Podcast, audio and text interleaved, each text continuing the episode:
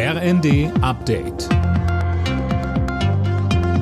Stündlich neu. Auf den Punkt informiert. Ich bin Fabian Hoffmann.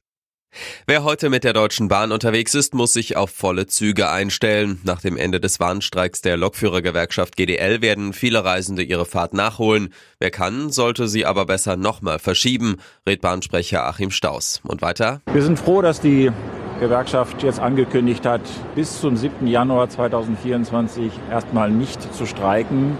Unsere Fahrgäste können also den Weihnachtsverkehr und auch den Verkehr über die Feiertage ganz normal buchen und planen. Das ist eine große Erleichterung.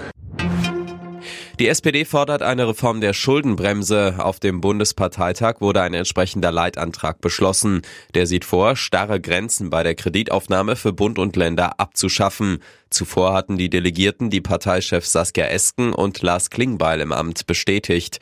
Beide hatten in ihren Reden die Union heftig attackiert. Esken sagte, CDU und CSU hetzen im Chor mit der AfD gegen die Ampel. Mit dieser März-CDU haben wir wahrhaftig die populistischste Opposition aller Zeiten. Es tut mir weh, das zu sagen, aber mit einer seriösen Volkspartei hat das nichts mehr zu tun.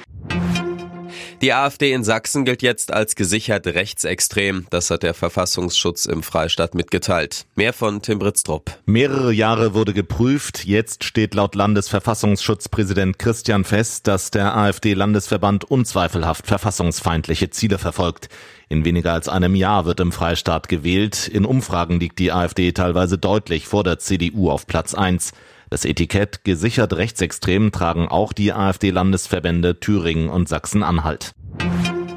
Russische und belarussische Sportler können als neutrale Athleten an den Olympischen Spielen in Paris im kommenden Jahr teilnehmen. Laut IOC dürfen sie aber keine Verbindung zur Armee oder Unterstützung für den Krieg in der Ukraine gezeigt haben. Mannschaften der beiden Länder sind nicht zugelassen. In der Fußball-Bundesliga hat die TSG Hoffenheim ihre Durststrecke beendet. Nach zuletzt vier Spielen ohne Dreier besiegte die Mannschaft den VfL Bochum vor heimischem Publikum mit 3 zu 1 und bleibt auf Kurs Europa.